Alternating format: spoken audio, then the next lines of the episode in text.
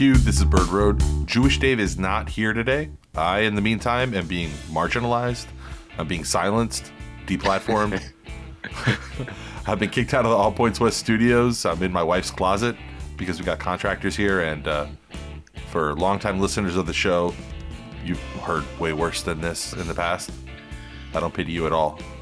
Some quick housekeeping before we get to our guest. March 15th show, it's going to be at Gramps in Wynwood. We're working on our guest list, but we have a strong, probably slash maybe from Philip Agnew from Dream Defenders. He's probably going to be there most likely unless the Bernie Sanders campaign sends him somewhere else. So we're also going to have a few other folks that we announce in the coming days. Keep an eye out for that. Canvassing in Miami, really important, especially with this topic that we're about to talk about today. You might think it's scary, it's not. I'm going to be doing it this Saturday. Come out with me. Come with the Miami DSA. Shout out to uh, Las Vegas DSA, by the way. Also, I, I sound like I'm like doing a DSA promo right now, but honestly, I want to give a shout out to the folks in Las Vegas for hosting me, hosting Bird Road. We went out knocking on doors all around Las Vegas, and it was a lot of fun. We had a great time. Without any further ado, I want to introduce our guest, jump into our topic for the week. This has likely been the most Miami week of the primaries so far this this year. Yes. Miami is at the center of the political universe right now. And so, to help us understand and interpret everything that's going on, to help us speak Miami, we actually have our own Miami boy. Uh, you know him from appearances on The Young Turks. You know him from Fusion. You know him from Univision. And uh, again, he's just sort of an, an all around original Magic City guy. Nando Vila, welcome to Bird Road. Hey, thanks for having me. So, what are you doing right now? What are you up to? Uh, well, um, I'm here in LA, um, getting ready for Super Tuesday. Um, I'm actually going. I'm I'm doing some canvassing this week in Spanish-speaking areas of LA, which should be fun and exciting.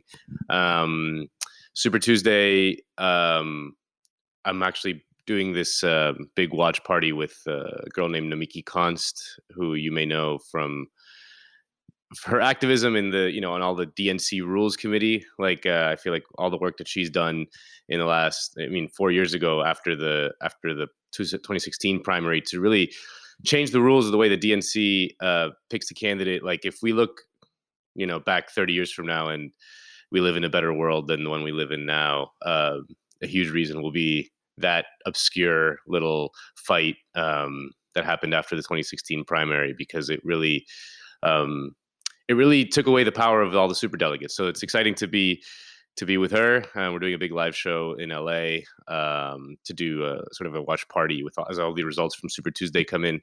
Um, so yeah, getting ready to get all politics out here. so um, look, before we get into it, I want to go over how you and I met online. You and I are part mm-hmm. of this like tiny, culturally influential group of folks, and that group is people who have seen the Amazon original series, The Patriot. Oh, yeah.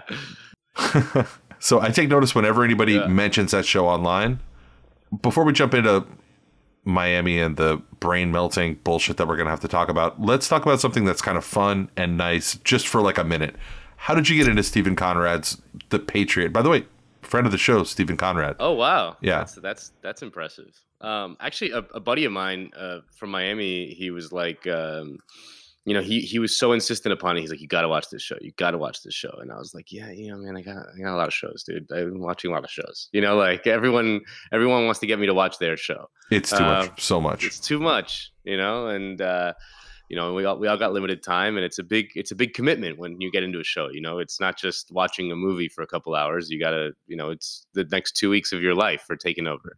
Um, so i finally i finally watched it and i absolutely loved it because it's just the strangest most unique form of comedy I've seen on mainstream television in a very very long time. It's just it's it's this very small story about a um, like a botched CIA operation in uh, in Europe, um, but um, but in, in Luxembourg. Yeah, right, Luxembourg. Mo- most yeah. of the European parts happen in Luxembourg, and I think the rest is in Indiana and like yeah, Northern Virginia, at, DC area, at a, at a piping right. company. Um, and um, yeah, I just thought it was great. I mean, it, it was just it, it really also probably captured the real truth of how the CIA operates, rather than you know, Yeah, like if you look right. at uh, something like um, the the John Krasinski show Jack uh, on uh, the was it Jack Ryan on on Amazon, which is like a you know obviously like every CIA agent is like this like super competent uh, patriot type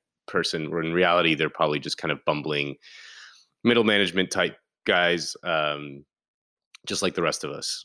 So it's it's it's very fun. It's very um, unique. It's very strange. It's a very bizarre um, show. The the main character is like completely depressed and um, can kind of barely get through the day. Um, but um, but yeah, I would I would recommend everyone to watch it. John Lakeman or John Tavner, depending on which character he's playing in the moment. Incredible show. If you're a fan of Bird Road Podcast, you've heard us talk about this show a few times before. Did you get a chance to watch the recommendation that I made for you, Perpetual Grace LTD? Uh, and it's pretty unaccessible. I mean, I would blame you if you hadn't seen it. I, I, I, I did watch it, um, and it's it's also great. I mean, the, the Ben Kingsley uh, is great in it uh, as like this kind of menacing uh, Southern religious man, um, which is like not something that you would expect Ben Kingsley to be. Um, and it's yeah, it's it's just as good. I mean, I I I, like the world of the Patriot more in the sense because it's just anything like spies in Western Europe, you know, gets me all horned up. Um, but Perpetual Grace is also great. Yeah, it's just this really weird time that we're living in when there's this obscure channel called Epix that has this obscure television show called Perpetual Grace LTD that also, by the way, has like Ben Yeah. Kingsley as the star, and no one's heard of it. Yeah, and no one's ever heard of it. You know, no no one's ever heard of it. Yeah. So let's jump in. The reason that you're here, I didn't ask you on to talk about Steven Conrad's biography and his uh, filmography. Rather, we're going to talk about one of the more disheartening and brain rending storylines that's been going on during the course of the, the primary season that's just kind of broken over the last 48 hours. And um, I figured maybe I'll do a little reset for those who maybe have been asleep for the last 48 hours and don't know what's going on. On Sunday night, the Democratic frontrunner Bernie Sanders sat down with Anderson Cooper on 60 Minutes for this in-depth interview that really only ended up kind of being 10 seconds long because the clip that dominated all of social media and the media cycle was basically Bernie Sanders pointing out that post-revolutionary Cuba has that Fidel Castro had introduced these literacy programs and basically just asked this rhetorical question to Anderson Cooper, is this a bad thing, right? Can a person who is bad only do bad things? And that resulted in a uh, Miami media and political elite freak out. Once again, we fell into the stupidest trap possible, which is any storyline that centers Florida, the state of our country, that if our country was a special needs class, it would be the one kid that doesn't have disabilities but just likes to light shit on fire. Miami Dade and state officials obviously are very eager to just kind of pile on and just shit all over the senator. Um, if you follow me on Twitter, you saw me yesterday just like reaming out a bunch of people who I've donated 100, 200, 300 bucks to over the course of the last few years. I'm not like some big bundler or anything like that, but I do, I mean, I do support Democrats down here. But they were basically doing the Republicans' jobs for them. Did, did you see a lot of this stuff? I'm sure you were paying attention. Yeah, I mean, even Andrew Gillum, you know, who, you know, Bernie was one of, I, I think, one of the only major national political figures to endorse him um, in, in his race. Um, slapped back at Bernie over this whole Castro thing. I mean, that was incredibly disappointing. Um, yeah, it's it's dis- disappointing, but also it was to be expected, right? I mean, we have very low expectations for the Florida for Florida Democrats, you know. Um, And you say And it- Florida Democrats, but I I mean like literally the Florida Democrat Party came out with a statement basically denouncing the national frontrunner for the party for the presidential nomination. The party itself, our state party, which to be fair is one of the worst parties in the entire nation. Well, it, it speaks to a an asymmetry that we have in our politics, which is that it's literally unimaginable to uh, think of the Republican Party doing the same. I mean, think Never, about like how long it took for the Republican Party establishment to disown someone like Roy Moore, a actual um, child molester in Alabama, right? like they stuck by their guy until it was well, like, yeah, until he lost. basically impossible to. Um, If he would have Yeah. won, yeah, they would have been fine with him. oh, they would love him. They'd say that he was unfairly persecuted by the liberal establishment or whatever. Yeah, exactly. Like, but um, yeah, but it, it, you know, the the Democrats do this this completely opposite thing in which the Democrats hate their base. I mean, they really do. Like, they really hate their base and they fear their base. Um, whereas the Republicans don't. The Republicans sort of fetishize their base. You know, they that's why you see like Mitch McConnell having to like go out on stage holding a giant gun, even though no one believes Mitch McConnell has ever shot a gun in his life. Um, he has to sort of cosplay as the sort of swashbuckling Kentucky Republican that he's absolutely not. He's a sort of rich asshole, right? Um, so the, it, it, the Democrats don't do that at all. They don't. They they they actually sort of um, they do the opposite. They browbeat their base. They tell them to get in line. They um, you know they Wait their turn. yeah Be realistic. Yeah. Stop pushing for things that are, you know, impossible. I saw one of the people that jumped onto the Never Bernie bandwagon was my own congresswoman, Donna Shalala, who's like a 108 year old freshman congressperson, former president of the University of Miami. And when you think about the kind of shit that a lot of these people have aligned themselves with in the past, a lot of the people, a lot of the establishment, a lot of the monsters that these people have made their careers next to, and then you just pander and just kind of shoot themselves and their own party in the foot, man. I don't Well, know. Well, I mean, I, I think it speaks to the pervasiveness and the deep, deeply embedded nature of ideology, right? I mean, we, you know, these people like to think of themselves as non-ideological, um, and they probably aren't self-consciously so. Like, they probably don't think of themselves as ideologue. Um, they think of themselves as just kind of like political players and pragmatists and stuff. But what they don't see is that the ideology is deeply embedded within them. Um, so it's it's literally unimaginable for them a Bernie Sanders presidency. Like they they can look at data and and it won't it won't move them because it is it is so beyond the the realm of their imagination um, that it that it that they just can't they they can't bring they can't come to terms with it. So it's causing all kinds of all kinds of freakouts in in many hilarious ways. Um, but this latest one about the Castro thing, I mean, it was depressing, especially for us. I mean, I think for I think most of the country kind of shrugged, right? I mean, but you and I were both from, uh, you know, we're both from Miami, and uh, it's just it's just a depressing thing because it speaks to. I mean, I think after Obama normalized relations with Cuba and nothing really happened, you know, like there was no, uh, you know, there was no armed uprising in uh, Calle Ocho, you know. um, I think we thought, like, okay, maybe things are changing. You know, maybe things like uh, maybe this sort of ideological hegemony that has dominated Miami, every aspect of Miami's political and social life for the last fifty or sixty years, um, can be changing. And this was just a reminder that it has not.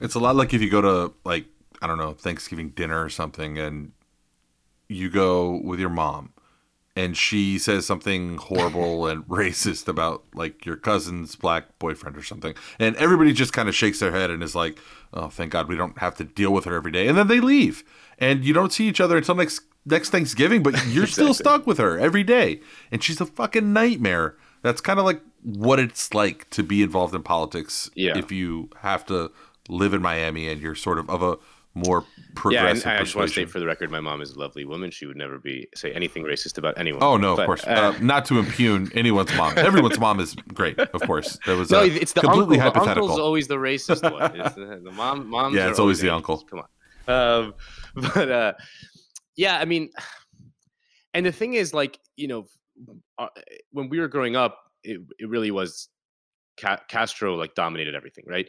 Um, eh, but he's sort of been replaced uh, lately with Venezuela, um, Evo Morales, Lula. I mean, because of the influx of all the of all the La- uh, the rest of the Latin American oligarchs after the pink tide um, in the early 2000s uh, in flooded Miami, especially the, the neighborhood where I grew up. I grew up on Key Biscayne, so I I know these people very very well. Um, and it's kind of almost expanded that um, that total hegemony. You know that that sort of reflexive fear of anything that is left of total neocon. Uh, frothing at the mouth uh, militarism um, in in all in every in every aspect of uh, foreign policy in Latin America. So, yeah, I mean, um, well, what, what I think is funny, and I think you might agree with me, is that like somehow in the id, in the decision making apparatus, or that basic rat brain, the survival parts in that section of the DNC's brain, there's still this this muscle memory that the Miami Cuban hardcore Republican coalition block is solid. But I mean, you know people, I know people, but those politics mm-hmm. were not generational. For the most part, they didn't pass them down. Most of the Cubans that I know under the age of 50 are mostly voting Democrat. I mean, I guess like why can't we get past that traditional knowledge? It's so weird this this this this belief system we have. A lot of the older folks now, like their kids, their kids don't even like their kids fill out their battle ballot for them. No, I, I, I agree. I mean, especially most sort of quote unquote regular people. I think that there is still a lot of um, even some of the younger quote unquote professional pol- uh, people in politics still kind of fall into that. I mean, I, I don't know. I saw I saw Fernand Amandi, a guy who I've worked with in the past and know quite well, like say like, oh, this is you know this is disqualifying. Like Bernie's obviously going to lose Florida now um, because of these comments. Yeah, I wasted like half my morning arguing with Fernand well, yesterday. So, um, and he's a good guy. Like he's, you know, I, I, I've, I've nothing but good things to say about him. But yeah, I mean, he, he, he also sort of falls into this, this almost like zombie politics that, um, that feels like everything is, uh, Elian Gonzalez all over again or whatever. Like that, that we never have gotten past any of that stuff. Um, so yeah, I mean, I think that I think that if you look at if you just pull people on the street, more or less, they'll be like, yeah, they probably have like a vague kind of. Um, they, they have they have like a vague kind of anti-Castro sentiment, but they don't really care about it. Um, and if you ask them to like explain why he's bad, they'll they'll they'll say vague things, but they can't they couldn't point to anything specific.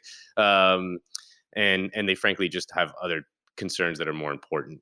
Um, but you still see a lot of the professional apparatus is still kind of like that, even even the younger ones. Well, I wanted to talk to you about that uniqueness of Miami, and I, I was trying to come up with examples of what Miami's like, and there's really nothing. I would say like maybe the closest thing that I could come up with was like Orange County.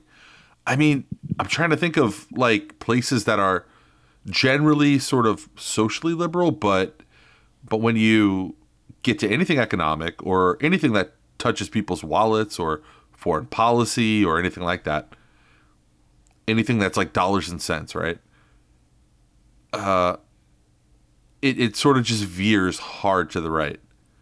And it's this weird dichotomy. It's sort of like bourgeois, but at the same time, we also have like a huge amount of poor people here, and they don't have much of a political voice. They're marginalized. I mean, obviously, you've lived here, you've lived out west.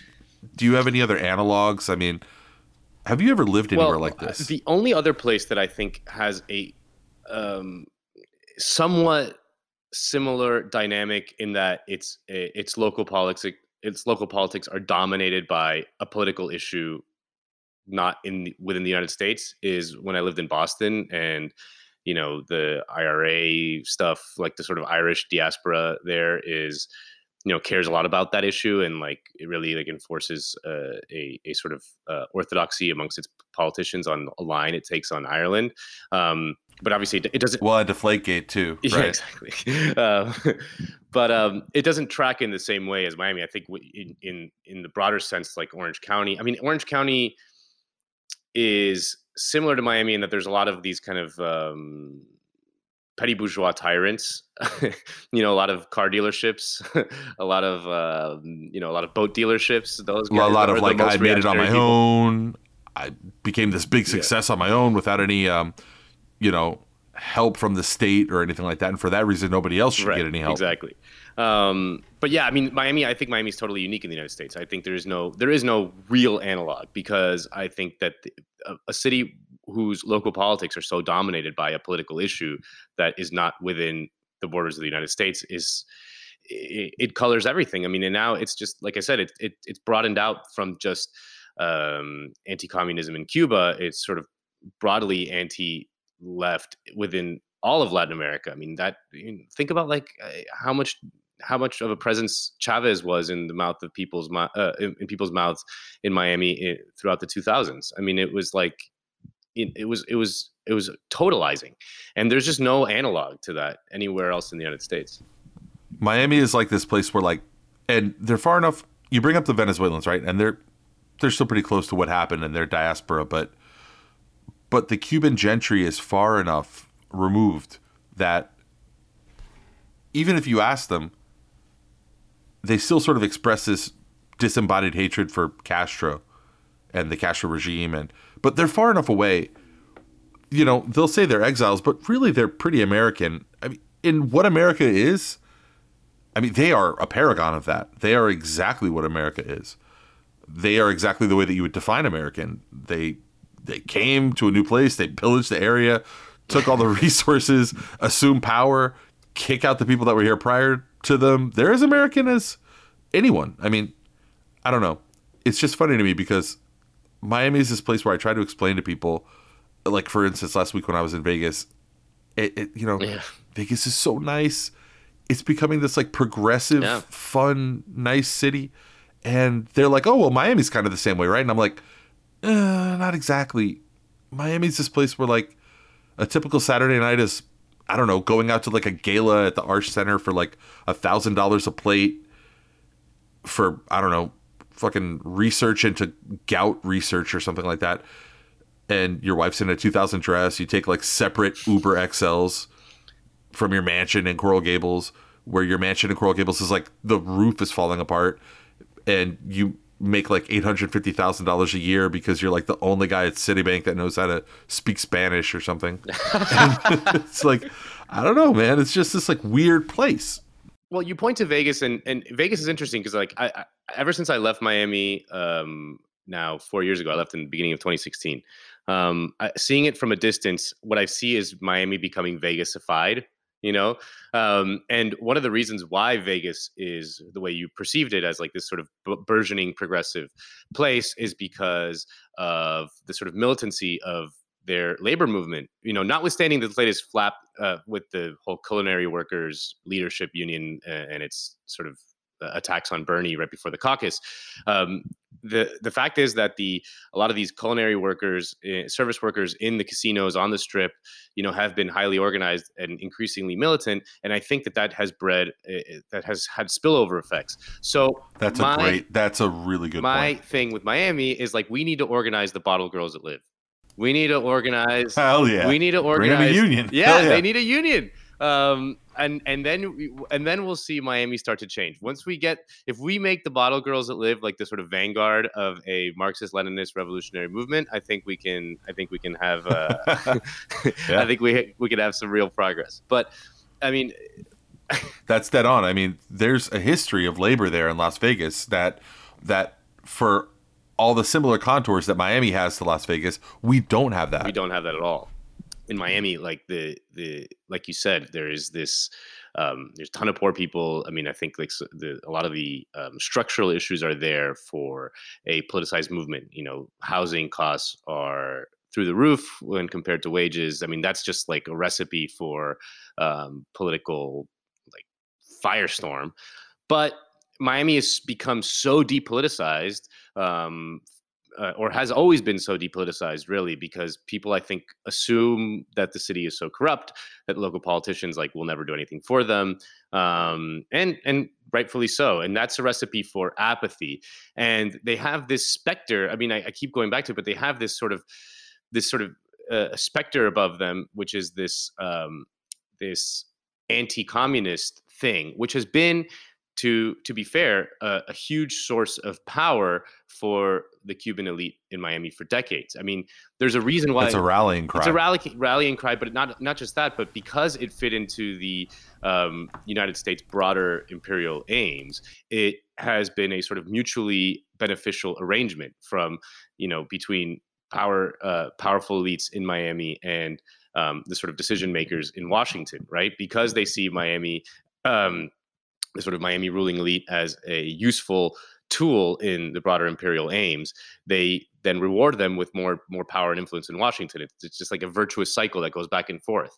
Well, you know, there's a reason why Cubans punch above, way above their weight uh, uh, politically in Washington compared to say like Mexican Americans, which are a much larger uh, population in the United States. But like, but that's that's that's the that's always been such a dominant specter over Miami politics. But yeah, I mean, maybe we can do maybe Miami DSA can can organize some of these some of these places and and and start a little revolution. I would say, yeah, that's a good idea. And you know what? That's funny that you say that because one of the things that in Las Vegas DSA and uh, maybe not Las Vegas DSA because I think there's been some like actually some rancor about this issue out there, but in Vegas, one of the core groups that have that sort of ascendant is organized se- mm. sex workers, which has happened, you know, throughout a lot of the places in the country. Yeah. And again, it's this story of people who are more marginalized.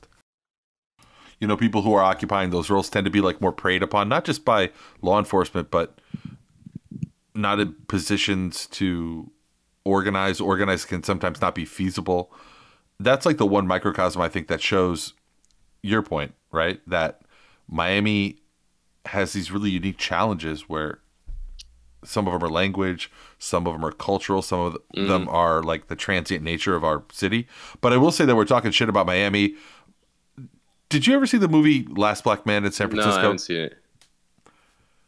So there's a scene where Jimmie Fails, the actor, he's basically playing himself in this movie. He's on a bus, and there's there are these two white girls talking shit about San Francisco and how yeah. much they hate it. And he has a line, and I'll always apply this line to Miami, if you've lived here, if you're from here, he says, "Do you love it?" if true. you don't love it, you don't get to hate it. And that's that's the way that I feel about Miami is if you don't love it, oh, you don't I, get to hate it. I got a lot of love for Miami, don't get me wrong. And I get I cannot stand when I go to New York and I get these like snobby New Yorkers like talking shit about Miami. Yeah. I was like shitting on I'm it. Like fuck you. Fuck you. You know, you guys all suck. Yep. You guys like all like all kind of hate each other. And yeah i know it's and you guys don't know how to f- have fun. And you know miami does have a lot a lot of things going for it and i got a lot of love for it. Like so you know i, I do I, I mean I, I, I criticize because i love it so much. I, I want the best for it. I want the best for my fellow miamians. So um, with that i want to sort of transition a little bit and talk about first like what bernie actually said that were yeah. these the, the, which is a useful thing. It's a useful thing to do, right? Look at his actual words. Right. You know, like right. you would think the uh, a, a, real journalist would actually just look at his words and see what he actually said. Yeah, literally, fucking anybody might just like I don't know, look at what he actually said. But there wasn't really a lot of that going on yesterday. Um, so here's what he actually said. The quote begins from I think like 1980 on public access television with him saying uh, he educated their kids, he being Castro, um, gave them health care, totally transformed the society, you know? Uh, and then cuts to modern Bernie um, in that sort of very, uh, you know, trendy style that 60 Minutes employs of, um, you know, past, past and, and present jump cuts. Uh, what, you know, 60 Minutes is known for just being really, really engaging with their editing style. Um, says we're, we're, we're opposed to the authoritarian nature of Cuba, but, you know, it's unfair to simply say that everything is bad. You know, when Fidel Castro came into office, you know what he did? He had a massive literacy program. Is that a bad thing, even though Fidel Castro did it? Anderson Cooper replies, A lot of dissidents were imprisoned in Cuba, and Bernie sort of cuts him off and says, That's right, and we condemn that. Unlike Donald Trump, let's be clear, you want to. I do not think that Kim Jong un is a good friend. I don't trade love letters with a murdering dictator, Vladimir Putin, not a good friend of mine. And that was the clip that I, I'm trying to find in there being sensitive to the thousands of Cuban people that I know and that are in my family, trying to find the, the, the part that was actually wrong, that was incorrect. No, yeah, lost in this whole hoopla is that Bernie was 100% correct in his take on Cuba, right? He is, it's not, he isn't like a, um, you know, a, a dorm room revolutionary saying, you know, like venceremos and like everything, you know, Castro did is uh, beautiful and correct. And he isn't a Cold War reactionary that thinks Castro is the devil incarnate and should be murdered. Right, like that's just it's a correct it's a correct nuanced take. Um, he condemned the authoritarian nature of uh, Castro's regimes. Um, he condemned the jailing of political prisoners, um, but he said that Cuba does have some genuine accomplishments that are um, should be lauded. Like in any in, in any fair reading of that, I mean, like Cuba is a poor island nation. I mean, what was Cuba before? You know, in, in the early 20th century, it was this this sort of haven of uh, political corruption, of U- U.S. capitalists um, using it as a sort of private tourist isle. Um, Yeah, organized and, crime. and, and organized crime. Like anyone who's seen The Godfather 2 knows this basic reality, right? Um, and and if you look at other poor island nations in the Caribbean, I mean, like that that the U.S. sort of is nominally allied to, like Haiti or Puerto Rico, a current colony of the United States. I mean, there's all manner of death, destruction, poverty, um, things like that. That that you know, Cuba for the most part has gotten past, right? Like, I mean, Cuba has it provides healthcare to all its citizens and basic ed, basic levels of education, something that that is a genuine achievement in in a, in a poor island nation. Um, so it's and, and by the way, doing it while um, under constant attack from the most powerful country in the history of the world, right? And um, not just economically through the embargo, but actual invasion, actual assassination attempts, you know, actual violent campaigns. So it's it, it's just it's it's ridiculous to say that what he said was anything other than a nuanced take um, that is devoid of the absurd reductionism that Americans have to fit everything in foreign policy into, which is is this person good or bad? You know, and that's the only two categories that are available to you. Oh, and by the way, a lot of the bad people that we kind of know are bad, but they're our friends. We don't really just we just don't talk about them. You know, we can only talk about our official enemies. So, it, it, you know what it reminded me a lot of? It reminded me a lot of the discourse after the Soleimani assassination um, uh, earlier in the year, in which people were like, but, but, but was Soleimani a bad guy? And it's like, well, it doesn't really matter. Like, uh, what what are what who are we to say like this Iranian general is good or bad? I mean, like w- the whole thing is that we don't have the right to just go in and assassinate him. And if you just if you start like looking into whether he's good or bad, and then you come to the conclusion that he's bad, but then your other conclusion is like, oh, we shouldn't do anything, then so then what's the point? Like this this this constant need to decide whether a person is evil or monstrous sort of conflicts with the um the the upshot of you know reducing American violence abroad right? Because if a person is evil or monstrous and we do nothing about them, then what, then who are we? We're just aiding and abetting an, an, a monstrous person, right? Um, so that's why like I, I resist this urge to just be to like decide whether some foreign person is good or bad, you know, in that absurd reductive um, analysis that Americans sort of constantly have to do. Well, it's like this residual, like Monroe doctrine, right? That Yeah. we have, where it's like, even if we sit down and we make a pro con list about every single leader around the world, and some like some net out positive, some negative. What fucking right do we have yeah. to act on it? I mean, great. it, it goes back to this thing where like I don't understand. I get why when Barack Obama steps into the White House for the first time on January 20th of uh, 2008 or whatever or 2009, he had to adopt a certain posture and talk. To folks. I don't know if Bernie Sanders will be that way, assuming he's president, as much as him. But we had a whole episode last week about how the office of the presidency is sort of intrinsically corrupting and like it's really Mhm. difficult to, to not be consumed by it. But I understand that. But right now is the time that we can actually talk about these things and kind of be honest about them, right? And say, okay, well, one of our candidates is saying, here, look, there's this, uh, there, there's this hypocrit- hypocritical part of the way that we believe. There's this way that we don't talk about, you know, our incursions in the global south, and particularly like in Latin America, the way that we, you know, 56 times, 56 times over the last 50 years that we've had military interventions throughout Latin America but we have i'm talking about we being democrats or we just being ostensibly on the left right like we even now when it's like the perfect time to talk about these things we can't fucking talk about. Oh, by the way, Obama said the exact same thing Bernie said about Castro. It's literally the exact same thing. It's like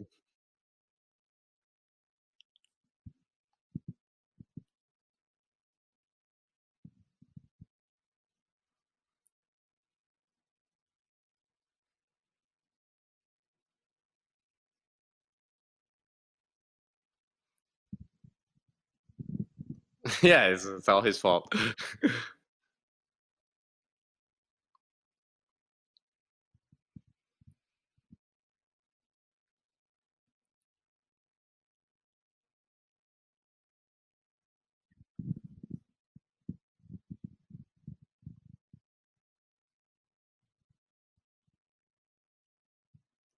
right. Uh, okay, like, and if we're gonna like talk about Obama, like, this is where these kind of things have actual consequence, right?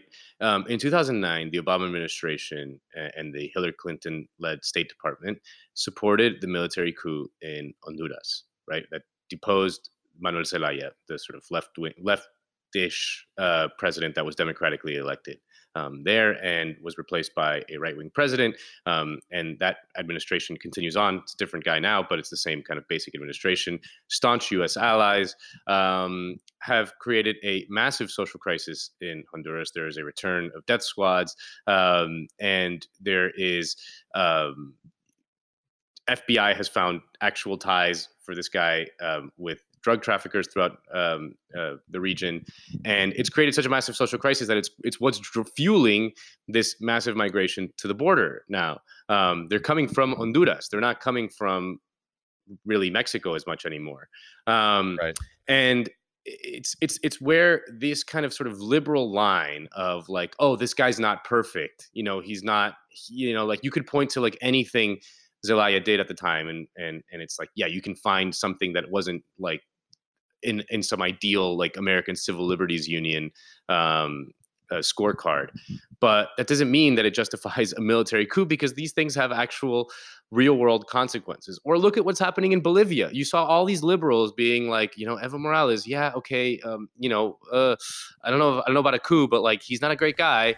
Um, Yeah, he like, sure seems yeah. like pretty brown. I don't know how could somebody brown be in charge that long. Yeah, um, and you know he did violate the term limits thing. Oh, by the way, Bloomberg did that too, but we're not gonna we're gonna talk about we're not gonna talk about that. But um, No, no, no, no. That's not fair. not- Bloomberg had exactly, like you know he paid a billion bucks for that. That's okay. It's okay if you pay for it. yeah. And then you know he gets deposed in a military coup, and now there's this sort of like Christian fascist running uh, Bolivia who has no democratic mandate whatsoever, um, and is you know working to basically make the uh, Evo Morales party illegal.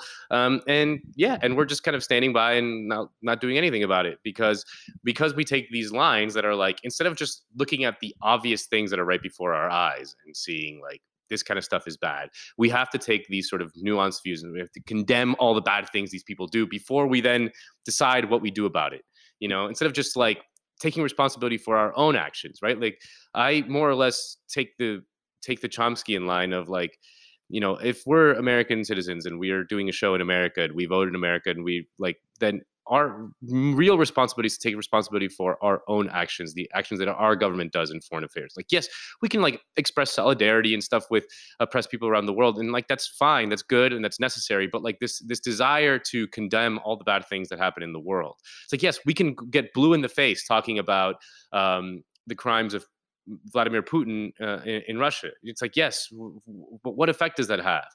Our the effect that we have is, for example, the support that our government has for, for example, the government in Saudi Arabia, right? You know, like because we are actively aiding and abetting these massive crimes in Saudi Arabia and around the world that is perpetrated by the government of Saudi Arabia. Saudi Arabia. You know, that's something that we can take responsibility for. We have some sort of measurable effect. Yes, we can talk about the bad things that some other, you know, bad person that uh, is an official U.S. enemy, but we have no effect on those people. Yeah, this is You know? this is the shit that um Glenn Greenwald has to deal with all the, uh, a lot. Not so much anymore, but in the past where he uh always would get the question. I remember he would always talk about people constantly asking him like, "Why don't you talk about or report on or do these you know data dump exposés on Russia?" And his very simple answer was, "I'm not Russian. I'm not Yeah. from there. I don't have any sphere of influence there. I wasn't educated there. I don't know shit about that place." He, he his, me, hit me saying like, um, you know, from his perspective. I mean, uh, Yeah, I report on the United States. I report on Brazil. Those are the two places where I have lived and that I have some purchase in. And like fucking Russia is not one of them. And it kind of it kind it- it's a similar dynamic, right? Like we are always told, shut the fuck up. You don't actually know about Cuba. You don't actually know about you know what's going on in Bolivia. You don't actually know about anything in Venezuela. And I'm like, yeah, but okay, I know what's happening in the United States, and I can speak about what my country's doing. I'm you know we're perfectly qualified to talk about what our country is doing. Yeah, and and what our country is doing in in in, in with regards to Cuba is uh, imposing a decades long economic embargo, which is a, a very like we we we talk about economic sanctions as there are these kind of like things that you can do when you don't want to do actual war violence, right? You know, like you don't want to send bombs and you don't want to send troops, but you still so, want to cause misery. You still, you want, still to cause, cause misery. misery. Yeah, you want to cause death, you want to cause hunger, you want to cause suffering, but they don't sound that bad. It's like we're not actually like pulling the trigger, right? You know, like so it makes us feel better about ourselves. But economic sanctions are a vicious act of war. I mean, you see like what's happening in Iran, you see what's happening in Venezuela, like all these like if we if any of these people actually cared about the legitimate suffering of Venezuela Venezuelan people, which I care about, then the first thing that we could do is lift the economic sanctions, right? like that's the first thing that we could do. Like we could do that tomorrow, and it would cause an immeasurable uh, improvement in the quality of life of the average Venezuelan. Um, and we could do the same thing. Uh, we could have done the same thing in Cuba when the economic embargo was crushing them at the at, when they were at their lowest, right? We, instead of like helping them and alleviating their suffering and you know allowing their economy to grow and providing aid and all these things like we could do any of those things to help the suffering of the cuban people. Um, but we did none of that. We actually just put our thumb down even even harder uh, and and caused them to suffer more. So it, it's always couched in these like sort of concerns over regular people but it's never true. It's it's it's it's because we don't like the guy at the top. We don't like the guy who's running things. So everything else goes out the window. Well it feel it always feels like um, if you were to if you were to do that, if you were to alleviate some of these sanctions and allow some of these economies to prosper, a lot of them that are like very natural resource rich, it would undermine this messaging that the U.S. has had for a long time about communism, socialism, leftism, which is like, I think a lot of Americans think that chapter two of the Communist Manifesto is like you have to salt the earth and the land so that nothing grows. Right. because everybody is always like, oh, well, you know, socialism, you're going to uh, stop growing food and everybody's going to start starving. Motherfucker, why do you think they're starving? It's not like they magically forgot how to farm and threw away all the food. It's not like some mystical thing that happened. It's the fact that they were frozen out of the global economy, whether you're talking about Venezuela, USSR, you know, uh, Cuba in the latter stages, they were frozen out of a lot of economic opportunity and the global economy. And, and it didn't happen by accident. And by the way, like none of the capitalist countries get allowed to uh, be on that ledger as well. Like, I mean, the poorest country in the Western Hemisphere by far is Haiti. You know, Haiti's nominally a capitalist country. You know, it's actually like a sort of pseudo U.S. colony. Um, but that their their suffering is just that's just that's just because I don't know. It, why I don't know why, why is Haiti Clinton. so poor? Because of the I, yeah something to do uh, with the Clintons. I, I, know that. I know that. It, uh, wait, let me dust off my Republican talking points. It was like I don't know. Bill stole all the grains or something like that. yeah, I have to go back to 2016 to remind myself like what. You ever hear the story about like the cab driver that was? Oh no, he was an Uber driver that was killed out here, um, or I think he committed suicide and uh, don't know who it was. It was like either Breitbart or like Town Hall or something. They found some documentation that suggested that he was uh, just days away from blowing the lid off of the entire Clinton crime family in like the Amazing. southern district, the southern district of Florida court. Uh, like he was apparently supposed to testify about. He, he was a former minister in, in in Haiti, and he was you know driving Uber here in Miami. And uh, yeah, I don't know. It's just it's one of those things like Miami always is inside of one of these fucking stories. Like you can never get the Miami. Miami is always at the center of all this shit. Oh yeah, absolutely. I mean, I never heard that story, but it, it makes me think like if the, if the right had like a, a, their own version of Hollywood, like they should make that movie. That'd be amazing. That'd be you know, like yeah. So yeah, and then uh, they could cast John Krasinski as the Haitian guy. Exactly. Oh. That'd be great. uh, speaking of that, though, like uh, one that always just makes my fucking brain boil is whenever I read anything from the like speaking of like you know rehabilitated right wing bullshit artists is um Ana Navarro.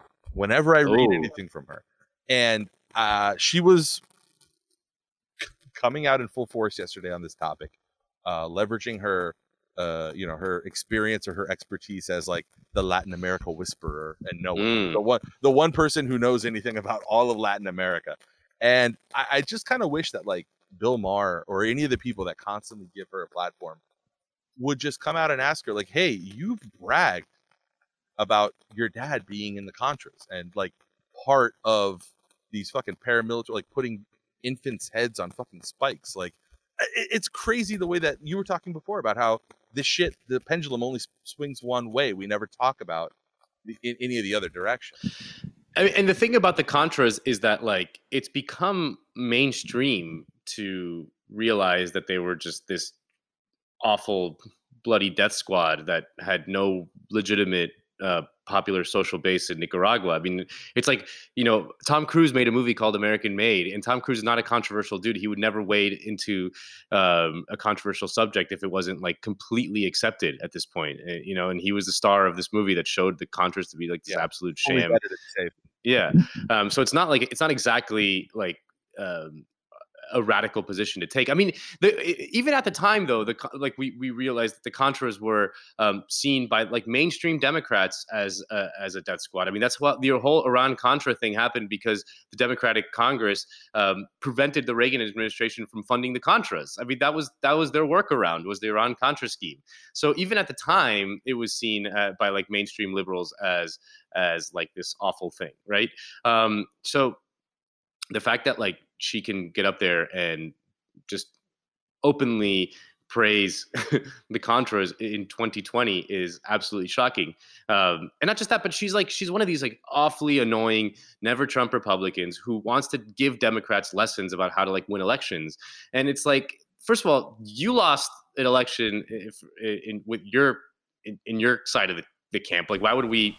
Yeah, wasn't she aligned with like Jeb Bush or something like that? Of course, she was. I forget. What was it, Jeb Marco Bush, Rubio or the, Jeb the Bush? biggest like I think she was aligned with Jeb Bush. yeah, Yeah, she was It- the with the most the biggest joke of a presidential campaign I've seen basically in my entire life. I mean, the amount of money that was spent to get like three votes uh, total was just absolutely pathetic. Um, and so, like, she's out here giving lessons on how to win elections for Democrats when obviously. She doesn't want any actual Democrat to win. She just wants the Democrats to rebrand as the old Republican Party. I I'm mean, that's, like, sorry, Governor. Bush. I still see him at Publix like every other week at over on Lejeune. I mean, like I still see him there all the time. Sorry, sorry. I don't know if you're a listener or not, but you know. I'm sure he is. He's a friend of the show. I, I'm sure Jeb Bush is like he's so defeated that he's going to join DSA. He's going to go like full. He's gonna go full like the old the old divorce guy that that shows up at, like, Exactly. DSA meetings. Yeah, Yeah. I just think that like I look at this thing and its totality, and it's almost you know Miami and or Latin America are a land of contradiction. You know, it's like this old saw, this old bullshit line that people say. But I know that if like Bernie loses Florida, for instance, they're gonna blame this comment, they're gonna blame this controversy, they're gonna skirt past all these other really big important issues. Like the fact that all these fucking hot dog neck Midwesterners and upstate New Yorkers keep moving into the villages and all these other hellscapes. Uh, and there's Puerto Ricans like my family who are disaffected, politically disengaged, who are moving. They're not being engaged by like the the Florida Democratic State Party. The fact that you know Venezuelans could swing one way or another, depending on their point of origin, how they got here. But there are all these reasons. Also, you know, our state party is fucking trash. It's garbage, the worst at turning out the vote. We put people in charge of our county elections. They're like Or when we, run, incompetent. when we run Republicans like Charlie Crist. yeah, well, we run Republicans like Charlie Crist. Like only Democrats, only Democrats could do that. we're a Republican as a Democrat, be like, oh, that'll that'll do it. but it'll just always it'll be always be the oh the you know the Miami Cubans that sort of group of 500 people that are left the 30 of them that are still ambulatory hanging out outside Versailles th- that'll be the reason that you know Bernie or anybody on the left who might have a stink of progressivism on them would lose and there's so many other reasons that are way more important and what do you think? Do you think Bloomberg takes the the Florida primary? yeah. I mean, You think so? I think so. Like, I mean, just ba- it sucks, man. I don't want to like, I don't want to spread that negative energy on my own show, but like, just I also, I also have this journalistic thing inside me where I also, I don't want to just like lie or be Pollyanna-ish. Like, it, the, there's heavy, heavy West Palm Beach and Broward County Bloomberg energy. Like it's uh, yeah. bad I- energy, really bad. You I- feel it on the 95. Like it gets under your skin, and you just want to get to the fucking, you want to get to the county line. And then a lot of people in Miami just are sort of like nominally aware of him and yeah. think that oh, that's that's a guy that I know of. I should I should go. I mean, I, I, I do wonder though if Bloomberg falls flat on Super Tuesday, which is possible. You know, like it's possible that his that his polling is kind of hollow the way uh, Biden's was for Yeah. a long time. Yeah. Um, and it's possible that he falls flat on Super Tuesday. And if he if he does, I mean, I wonder what would happen then in Florida because um, people That would be people, two two weeks later. Yeah. yeah, people do like to vote for the winner. You know, like they don't like to vote for the loser. Like that's just that's a very ironclad rule of political science. So that's why that's why Iowa and New Hampshire are so important, right? Because it, it really sets the tone for the rest of the race in the sense that like, oh, people think like, oh, that guy won, I'm just gonna vote for that guy. You know? Um so I do wonder. Um, and in the general, do you think you think Bernie loses Florida in the general to Trump? Uh, no, I actually think Bernie can win. I think Bernie can. I was having a conversation with somebody Really? about. Yeah, I think Bernie can beat can can beat. Now, now I'm getting excited. Now Okay. um, my ears are perking up. Explain your, explain your, your, explain, explain how Bernie wins Florida. I, I would love to hear it. Okay. In a well administered election where the uh, and, and in a well run campaign where the state party, the state Democratic Party, which I contend to this day is the biggest villain in progressive politics or the progressive cause in in Oh, Florida. I contend And, and nationally. and yeah oh yeah and on a national yeah they're like a really great avatar for well the national party is a great avatar for what the state party in florida is like yeah. it, Terrie Rizzo and the leadership of the of the, the, the state democratic party here um if they are not the primary uh managers or the primary get out the votes uh administrators of a people led campaign a campaign that looks at the sort of establishment parties around from state to state to state and says, yeah, it's great that you're part of what we're doing, but we've got this. If there's independent apparatus, which right Mm. now there's only one campaign that has a strong outside of the mainstream, outside of the establishment, independent apparatus getting out the vote. If that kind of campaign were to run in Florida, I think that if that person were look at look at it this way. Imagine that I took CGI to hmm campaign rallies in 2008 for Barack Obama and campaign campaign rallies in right now for for Bernie.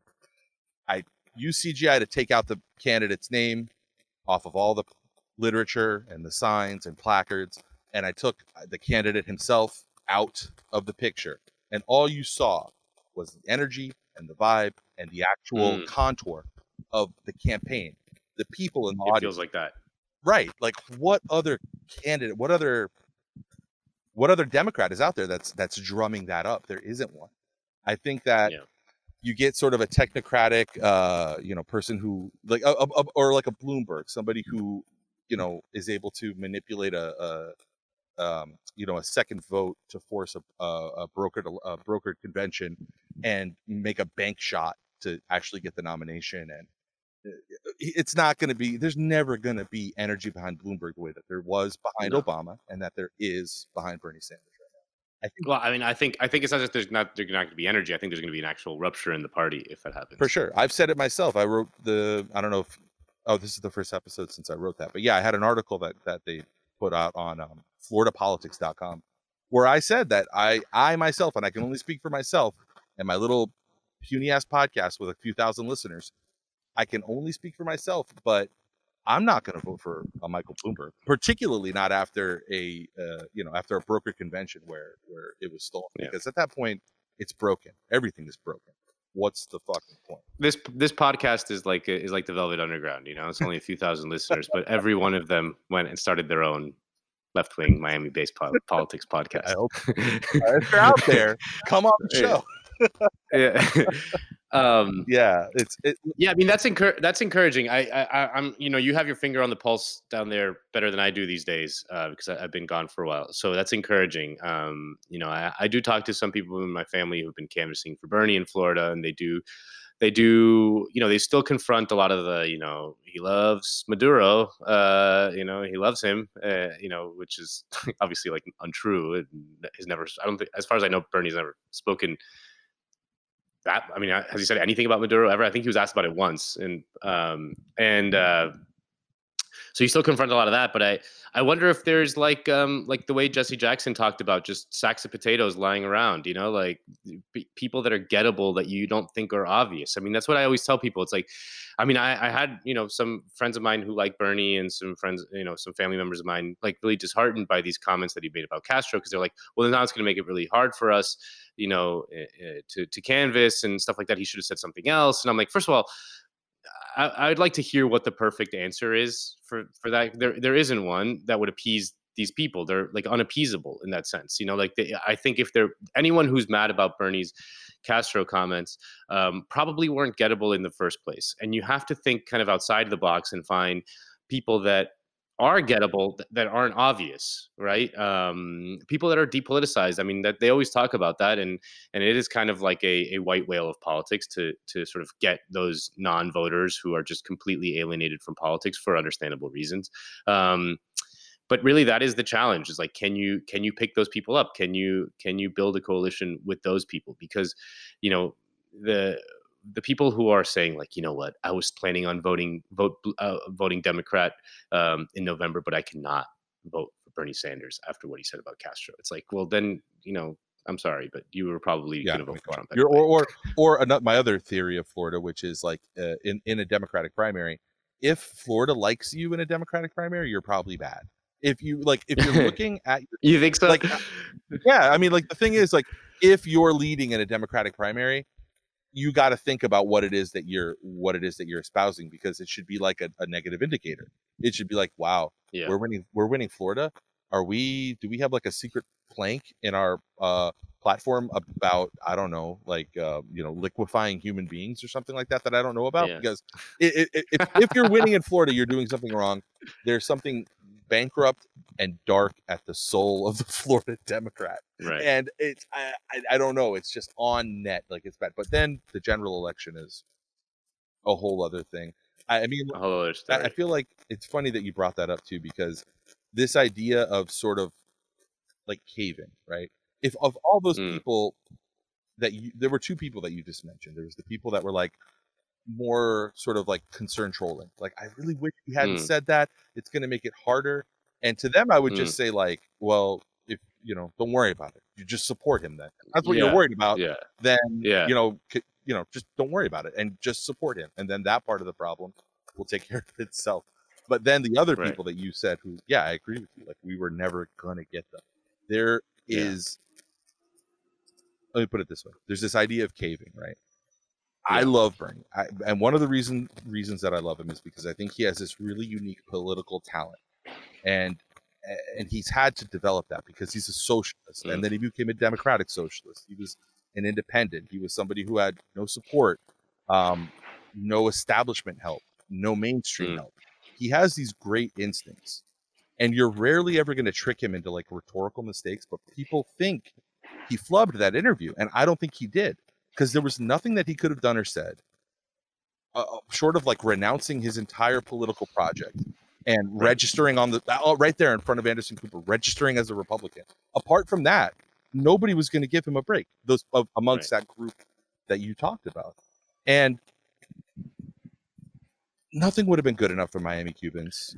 They're so okay. You know, like here, here's a, here, here's a counter here's a counter scenario right? Anderson cooper brings up the video of bernie talking about castro 1980 and says like what do you think about that now? or whatever. And then bernie goes um, he does like what they what the concern trolls say he should have done right. which is like um, i i disavow those statements. Uh, i i i regret uh, my opinions. Many things have changed since then. I have changed and blah blah blah, blah. i was very hungry and, at the time. uh, yeah, i yeah, needed exactly. a nosh and i had low low blood low blood sugar Right. And so then uh and then they'll be like, Well, okay, so then what does that say about your judgment? You know, exactly. like, oh, you're just changing.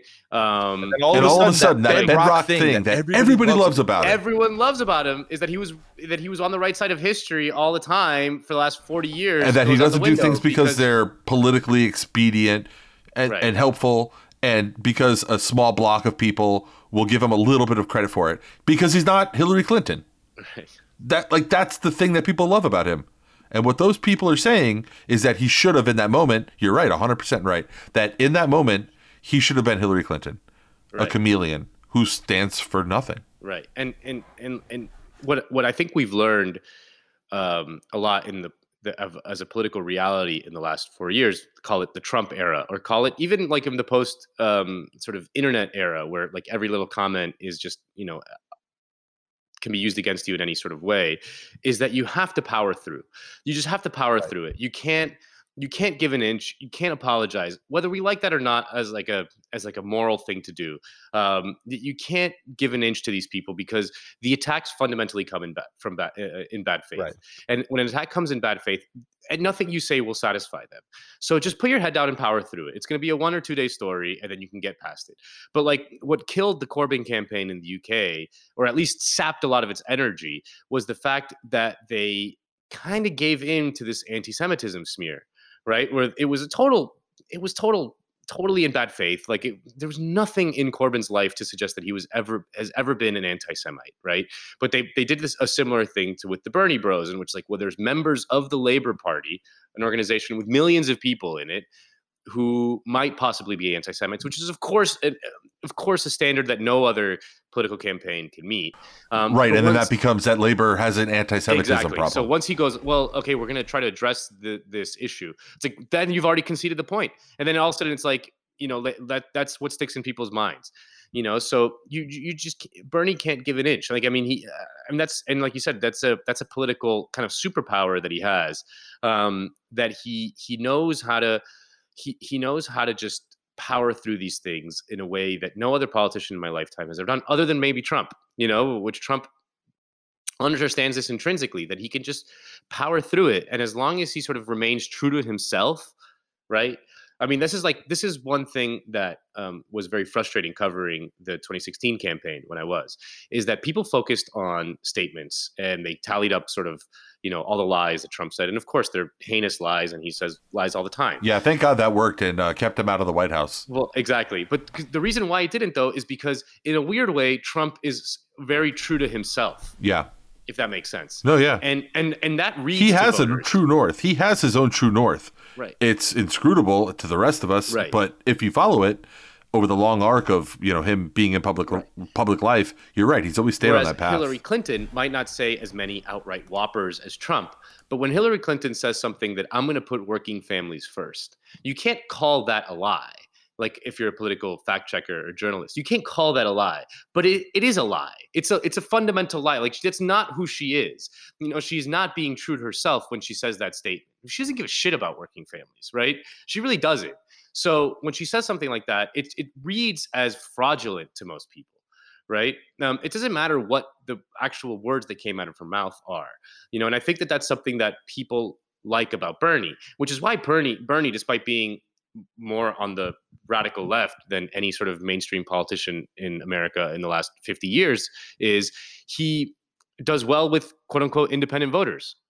You know, like uh, because people because of that, exactly. Yeah. it's that authenticity and that that this idea that he's true to himself whereas most people assume politicians are turncoat um, corrupt people who will say anything to get elected that's like that's the baseline assumption people have of, po- of politicians that's why people hate all politicians but when one comes around who kind of remains true to himself despite the adversity facing him then people kind of respect that on some fundamental level which is why like if Ber- had bernie backtracked on the castro thing and just been like oh actually i think castro uh, uh, Castro was a monstrous, brutal dictator um, who, blah, blah, you know, whatever. Um, we should have, the CIA should have put the the little stick of dynamite in his cigar and blown his head off. Um, you know, like, then people would have been like, re- would have read that as fraudulent. Like, no one would believe Bernie actually believes that. So it's better to just remain true to yourself, take the punches as they come, and and power through it. There's nobody out there who's raising this issue about his his medical records who actually gives a fuck about his health. hundred percent. There's nobody out there raising the issue of like you know his lake house who actually gives a shit about their president Oh. having multiple houses. I saw, I saw, I I mean- I saw a ridiculous statistic that I, I, I just need to tell someone because I haven't. eh, But do you know how much it costs to maintain Mike Bloomberg's fish tanks every week. Jesus Christ. Um, all right. Just the maintenance on the fish tanks per week. All right. Let's do over under. You tell me if I'm if I'm if I'm too too low, too high. I'm gonna go with uh ten thousand. Ten thousand dollars a week. Too high. Higher. No, no, you got to go higher. Twenty five thousand dollars a week. Keep going. Fifty. Keep going. Uh, all right. Let me just jump like one hundred and fifty thousand. Yeah, Sixty-four thousand dollars a week just to maintain the fish tanks this man has. Okay, you know, like that. This is what like these comments about Bernie's wealth in the lake house. I mean, just the maintenance of Mike Bloomberg's fish tanks every year is more than all of Bernie's wealth, pretty much. You know, like the, the this idea that that Bern like the whole Jason Johnson thing that Bernie's an oligarch. You know, Matt Bruenig, who is you know the greatest number cruncher we have on the left, uh, actually crunched the numbers and realized that Bernie's net worth is actually below average for a white man um, over 65 with a college degree. Yeah, I mean, of course, if you're in that age bracket and you've been nominally responsible with your money and gone out and participated in capitalism over, you know, any period of time, especially that period of time, you probably have a net worth at or above that rate. and- yeah, you came of age in a time Yeah, when there you've been, education you know, working in the yeah. 70s and 80s and education 90s. costs weren't what they are. You didn't you didn't go into like hundreds of thousands of dollars of student debt. You you didn't have, you know, you probably had a decent health care from an employer. You probably had a pension. You know, all these things like that don't exist anymore. Um, if you were if you're of a certain generation, you know, you're gonna have a decent chunk of change, especially if you got like you know some low income, uh, low interest loan to get a house. Um, all these things. So like it, it's just it, no one. You're right. None of these people actually care about any of this stuff. Um, you know, like to, to compare, you know, Bernie's wealth and you know put him on the same plane as someone like Mike Bloomberg is just like absolutely insane. I would say that like the one caution that I have and the one red flag was actually last night at his town hall. And I don't mind it so much because it's it was kind of an own and he he owned Chris Cuomo and CNN when he when he did it. But when he handed over the how are you're going to pay for a Mm. document to Chris Yeah. Cuomo, that I feel like you're you're sort of acquiescing to their their terms of their bad faith argument. But I give him a pass because that was a good moment. It was made for TV. He was sort of able to own CNN in that moment and all of his critics, and that's great. That's fine. I would just I would caution like if you're listening to the sound of my voice and you're with Bernie's campaign, and I, I know that there's a couple of you out there, uh, don't do too much of that shit. Yeah. Don't let them dictate the argument.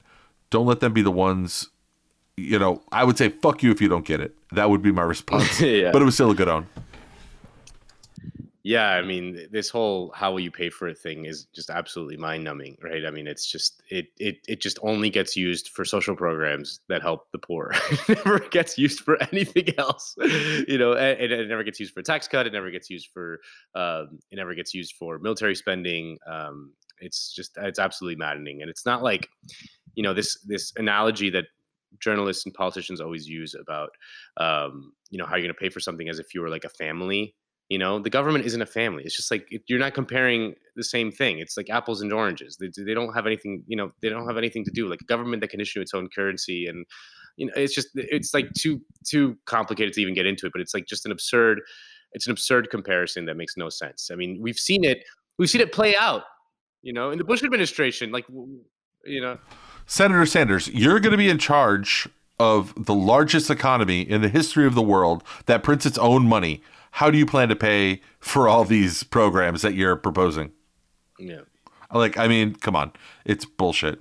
Anybody out there who sort of thinks that way, uh, like, oh, the national budget is similar to my household budget, do a little bit of research.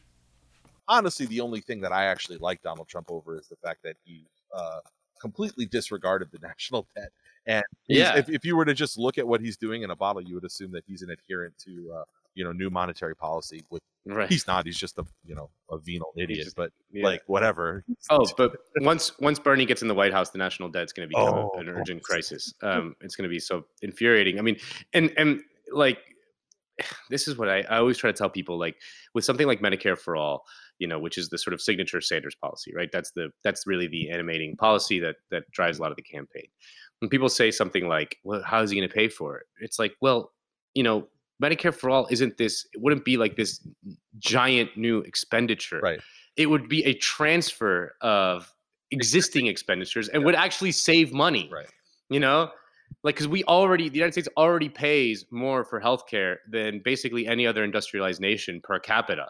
You know, Medicare for all would actually get us in line with the spending of say France or Spain or the UK um, in terms of uh, per capita spending. It would just it would just mean a different type of expenditure. It's moving money from one pot to another, you know, in a way that actually saves money. It's not this giant new thing. It's not like buying a Ferrari when you don't have any money. Yeah. You know, it's not like it, that's not how that works. I It's- would say, like- it's so infuriating when you see journalists make that make that like a certain uh, concern for the for for Medicare for all. I would say like the biggest success of our healthcare system, of our healthcare industry here in this country, is getting a country full of people, a nation full of people who presumably passed algebra one at one point, to just shut off their brain it, it- for this one mathematical equation where it's like, okay, well, Right. we have a system over here where there's a whole bunch of people making huge profits you know executives bringing home you know seven figure eight figure salaries and then another system over here where that doesn't happen as much and which one do you think is going to cost you more and for some reason like Right. you can't get it through a lot of people's heads like fuck uh i don't know it seems scary you know I don't, I, it's, it's Right. Yeah. Well, and the, you know the real scary part is, and this is a story that just came out of Miami. I don't know if you saw it the, about the kid who went to China and got back from China Oh, yeah. with like flu-like symptoms and went, you know, did the right thing and went to go get tested for coronavirus. Yeah, and then it turns out he tested negative, but of course, because he went to the hospital to get tested for coronavirus, they're going to charge him like thousands of dollars that he doesn't have because he's got shitty health insurance, which is again a huge uh, threat to the global system of this pandemic. Like Medicare, like the, the United States uh, monstrous healthcare system is a huge threat to global health safety because if people don't want to get tested for coronavirus because they can't afford the freaking test, then they're not going to get tested and it's going to spread. So like it's it's it's infuriating to see you know the, the concern trolling for you know the cost instead of like the actual outcomes the health outcomes in people's lives. If you read about and it's funny you bring that up because like if you read about what the symptoms of coronavirus are not to like turn this into a fucking coronavirus podcast but yeah if you read about if you read about what the symptoms are they're exactly the kind of things that that we americans in our fucked up health system do a fucked up kind of calculus on every day like oh am i sick enough? Do i need to go i mean like should i bother to go? I don't know. Maybe i'll just get over it. And uh, those are exactly that like usually flu common cold the things that we just are Mm. you know inured i'll power through them. Yeah. We're the walk power we're the through them. walking Yeah. wounded now at this point. We're just like is, is is something hanging off? Am i like literally shitting out of my Right. ass? Like and if i'm not then like i i always shit out of my ass. I don't know where you shit out oh, of wait, but, hang uh, on a second. Is it true? Can I, can I get a cosign you guys you guys shut out of your asses yeah yeah yeah What the fuck have I been doing with my- the- what have i been doing with my doing. elbow the, this whole time um so tonight's the debate what do you think as we uh, sort of uh, start to Um, start to wrap up a little bit what do you think is going to happen Well, tonight I I I suspect they're going to attack Bernie. I, no mean, wait hang on a second hang the- on weren't you in colorado colorado recently I was I was this weekend. Yeah. okay i'm, I'm tracking like a little bit of your patterns here and i think Yeah.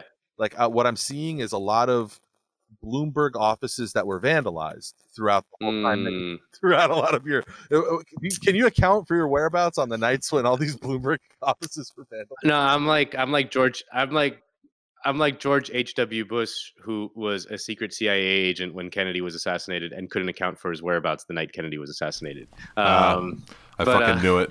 Yeah, no, I, I think that there. I think that like if the if the last debate was basically all guns trained on Bloomberg, I think that in this one it's probably going to be all guns trained on Bernie, and it'll be interesting to see how Elizabeth Warren does because she, I think she did, she scored a decent amount of points, but mostly she helped stop the Bloomberg juggernaut in its tracks a little bit um, by attacking him directly and head on right to his face.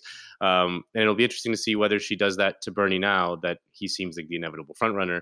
Um, but I suspect that you know Pete, Biden, all these guys are going to train their guns on Bernie because I think they realize that if they don't stop him somehow, that it's it's already probably a foregone conclusion that they're that they have no path to nomination. Um, so I that's that's kind of what I'm what I'm dreading is just to see all of them go after Bernie. Um, you know, so and again, you know, it might, you know, the people we who co- cover these things like very closely and look at them sort of obsessively all day.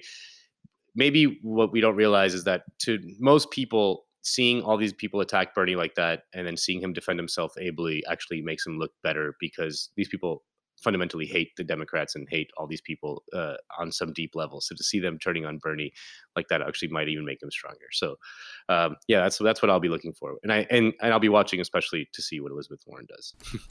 I mean, I think you're right, and uh, I think that like if anything, what what gives me hope is that we talked about this already. That like earlier in the show, he's better at politics than they are. Yeah he's just better at this than they are, and it's it's really kind of, you know, a, a Tony Jaa movie where like five guys run at Tony Jaa and he flips them around and tosses them around and you know in different direction his character is just better at doing yeah. that than the people that are yeah. attacking him. And so that's the one thing that gives me a little bit of hope. L- um, last thing. Yeah. you brought up pete. No. have you seen the obama voice tweet? Yeah yeah, I mean, yeah, I mean it's it's it's pathetic. I mean, listen, I I, I think I, I genuinely think Obama was a, a unique a unique political figure that um, kind of defied a lot of um, a lot of the sort of ironclad rules of politics and that you can't really imitate it you know so uh, i think people see i think ultimately people see right through pete you know like the more the more exposure that he's going to get people are going to see like how big of a fraud he is well it was you know and it's it's it's not funny i don't want to say funny it's it's actually really really tragic and sad but like um i was reminded of uh uh you know the first year well, I was reminded of Kobe Bryant generally because he's sort of been in the in the atmosphere the last few weeks, obviously since his his, his death and um, his funeral was yesterday. I think it was yesterday. Yeah, it was yesterday. Mm-hmm. And um, one of one of my like lasting memories of him is when he came into the league. He had this thing where he was just very sort of transparently trying to be Michael Jordan, right? Like his mm, like a lot yeah. of the, a lot of the, the the the edges of his game, even you know mm. the the um uh the armband pulled up on the wrist and the way that he laced up mm. and a lot like if you were a you know basketball person like I was, like you could see and be like, oh, this kid's trying to be Michael Jordan, and you know he came kind of close. He had an incredible career, um, way better than I think Pete Buttigieg's career is going to go in, in politics. But it reminds me of that this weird like hero worship that manifests as um, I don't know as as uh, imitation. It's it was a weird thing to see. Man. Yeah, I mean the the fundamental difference about Obama and Pete is that, um, and this is like the the defining thing about politics across the democracies in the West and, and, since the 2008 financial crisis, which is that people want change. And Obama, for whatever reason, read as a change candidate, whereas Pete reads as a status quo candidate. I mean, that's just the reality. Even though Obama ended up being a status quo president, like, don't get me wrong, he ran a, a, sure. a campaign that was an explicitly um, radical change campaign. I mean, that's that's there's no other way that to to describe it. Um, and if you look at the the political successes of the last few cycles, the change candidate typically wins, whereas the status quo candidate falls on his face. Um, Trump, for better or worse, represented change, um, and that's what people went for. Um, whereas Hillary Clinton represented the status quo. Pete, I don't think anyone looks at Pete and says that guy seems like fundamental change you know they they the people who are supporting Pete are the guys are the people who are like oh this all, all this stuff is really scary. Let me just put it in this in this guy who sounds smart's hands you know so yeah. so Nando tell us where people can find out more about you.